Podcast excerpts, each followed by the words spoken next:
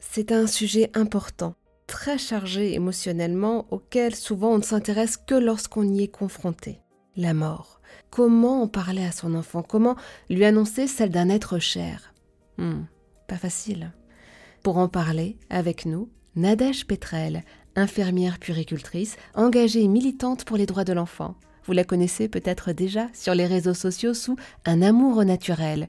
Elle est autrice d'un livre très bien écrit avec beaucoup de finesse, un ouvrage d'utilité publique, 50 clés pour aider un enfant face à la peur de la mort, paru aux éditions Erol. Bonjour Nadège. Bonjour Eva. Expliquez-nous comment parler de la mort à un enfant, de l'aspect définitif de la mort, surtout pour les petits-enfants, cet aspect définitif. Quand on est mort, c'est pour toujours. Alors, moi, dans, le, dans mon livre, je me suis appuyée euh, en partie sur euh, une étude d'Hélène Romano qui en fait explique que avant 6 ans, pour un enfant, la mort, elle est réversible. C'est-à-dire qu'on peut mourir et puis ne plus être mort. Parfois, on le retrouve dans certains albums jeunesse, certaines histoires même pour enfants, ou encore dans des jeux euh, que les enfants peuvent faire entre eux. Alors que après 6 ans, 6-7 ans, petit à petit, ils prennent conscience que la mort, elle est irréversible. C'est-à-dire que quand on meurt, eh bien, on ne revit plus, euh, en tout cas jamais. Alors après, bien évidemment, tout cela, c'est à modeler après, j'ai envie de dire, avec les croyances des uns et des autres, en fonction des religions, etc. Mais c'est vrai que du coup, expliquer à un tout petit que la personne qui est morte, eh bien, on ne va plus la revoir, on ne pourra plus la prendre dans les bras, etc. Ça va être un petit peu plus complexe. Quoi qu'il en soit, je conseille toujours de, ben, de vraiment parler avec votre cœur, avec les mots les plus simples possibles, bien évidemment en adaptant votre discours à l'âge de votre enfant, mais bien souvent juste de dire que voilà, son cœur s'est arrêté de battre et que la personne ne peut plus marcher, ne peut plus parler, ne ressent plus de douleur, plus rien, qu'on ne peut plus la voir. Mais nous, on peut continuer à lui parler. On peut continuer de penser à cette personne et lui parler à voix haute ou dans notre tête, même si elle ne nous répond pas en retour, parce qu'on ne pourra plus euh, entendre le son de sa voix. Mais c'est vrai que ça reste une notion euh, assez complexe, entre guillemets, pour euh, bah, les enfants qui seraient tout petits, en fait, qui sont en bas âge. Et effectivement, plus l'enfant grandit, et plus euh, il prend bien conscience de ce qui se passe. Et pour annoncer, pour parler de l'aspect définitif de la mort, la formulation est extrêmement importante. J'ai le souvenir d'un psychologue qui m'avait expliqué qu'un de ses petits patients était devenu insomniaque. Il voulait plus dormir, il refusait d'aller au lit. En fait, il a compris au fil des consultations que c'était parce qu'à la mort de son grand-père, on lui avait dit que son grand-père s'était endormi pour toujours.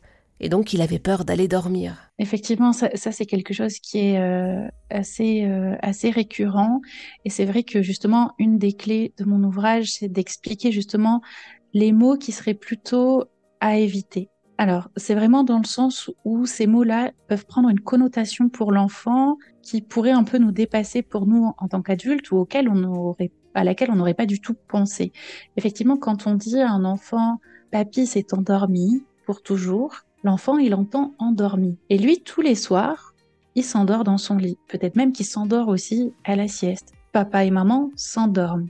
Et du coup, ça peut déclencher des peurs, des angoisses, parce que, eh bien, si je m'endors, peut-être que ce sera pour toujours. Et hum, donc, on va se retrouver face à des enfants qui ne vont plus vouloir aller se coucher, ou alors l'endormissement va devenir de plus en plus long, ou alors il peut y avoir des réveils nocturnes avec des cauchemars, etc. Et après, c'est difficile d'expliquer les choses avec d'autres mots et de rattraper un petit peu. C'est pas impossible, donc euh, rassurez-vous si jamais c'est votre cas. Mais c'est juste que ça va demander un peu d'énergie et un petit peu de temps pour reformuler et réexpliquer tout ça à l'enfant, surtout quand il est tout petit. Pareil avec le mot il est parti. Il est parti, ok. Moi, quand je pars, parce que bah, peut-être que je quitte euh, mon frère, ma sœur, normalement je les revois. Mais là, cette personne-là, on ne pourra pas la revoir. Donc des fois, les enfants vont être dans l'attente de le revoir et de le retrouver.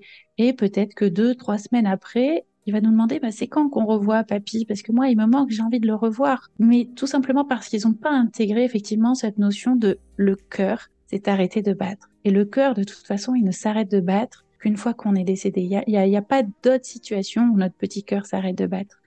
Et il y a à nouveau d'autres mots également, c'est quand on dit il est au ciel, il est dans le ciel, il est dans les nuages. Eh bien là, on peut se retrouver aussi avec des enfants qui, quand ils vont prendre l'avion, vont espérer voir, par exemple, papy dans les nuages, ou qui tous les soirs vont regarder les nuages en espérant de le voir comme on voit la lune, comme on voit les étoiles, etc. Donc c'est vraiment en fonction de l'âge de l'enfant, essayer de faire attention à ce vocabulaire-là, parce que bien évidemment que si on dit ça à un enfant de 13 ou 14 ans, il va comprendre, parce qu'il a déjà conscience de ce qu'est la mort. Mais pour un enfant de 3, 4, 5 ans, ça peut être plus compliqué. Donc euh, c'est vrai que rester vraiment sur des faits physiques concernant la personne sera peut-être un petit peu plus judicieux. Je pense à mon fils de 5 ans qui a été très très affecté par la mort de notre vieux chat. Alors compagnon de vie pour nous, son ami pour lui, il a été horrifié, mais vraiment euh, horrifié en apprenant qu'il avait été incinéré. Il m'a demandé euh, Maman, quand est-ce qu'on va au cimetière pour faire un coucou à Toto, au chat?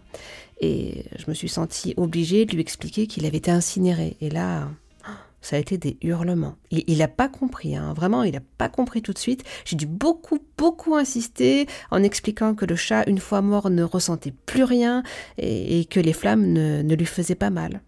Comprends parce que effectivement, les flammes, le feu, on apprend toujours aux enfants que bah, ça brûle et que ça fait mal. Et je trouve ça très intéressant que tu aies pu lui dire et le verbaliser qu'une fois qu'on est mort, on ne ressent plus de douleur. Peut-être que ce qu'il aurait été possible de faire aussi, c'est de créer une sorte de petit hôtel ou dans la maison ou moi j'imagine ça dans le jardin, mais après peu importe, où c'est un lieu de recueillement en fait ton enfant, puisque si j'entends bien, lui, ce qu'il avait envie, c'était d'aller au cimetière, de pouvoir faire un petit coucou à Toto. Et donc, ça pourrait être, tiens, on crée un petit endroit dans le jardin, et c'est ici qu'on va venir se recueillir pour euh, lui parler, pour lui faire un petit coucou. Parfois, il suffit de pas grand-chose, tu sais, de récupérer quelques gros galets, on les empile et on se dit que c'est ici. Et après, on n'hésite pas, encore une fois, vraiment. Alors, moi, dans mon ouvrage, je, je parle pas de le, vraiment, tu vois, d'une religion, euh, quelle qu'elle soit je parle moins du côté spirituel, etc. Parce que ça, j'estime que ça appartient vraiment à chaque famille. Mais dire que c'est ici qu'on peut venir. Parce que, encore une fois, tous les petits rituels comme ça qu'on va mettre en place, mettre pourquoi pas une petite photo, peut-être son collier s'il en avait un ou que sais-je,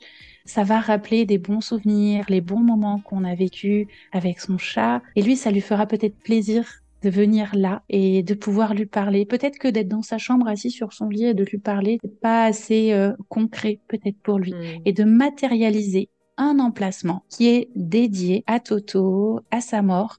Euh, ça aussi, il hein, faut pas hésiter à prononcer le mot mort. Des fois, c'est assez difficile pour nous adultes, mais c'est un mot que les enfants prononcent très facilement et simplement. Et bien de lui dire voilà, quand tu en auras besoin, c'est ici que tu pourras venir et peut-être même que vous pouvez créer euh, ce petit hôtel euh, maintenant, même si ça fait déjà quelque temps qu'il est décédé. Merci beaucoup Nadège Petrel.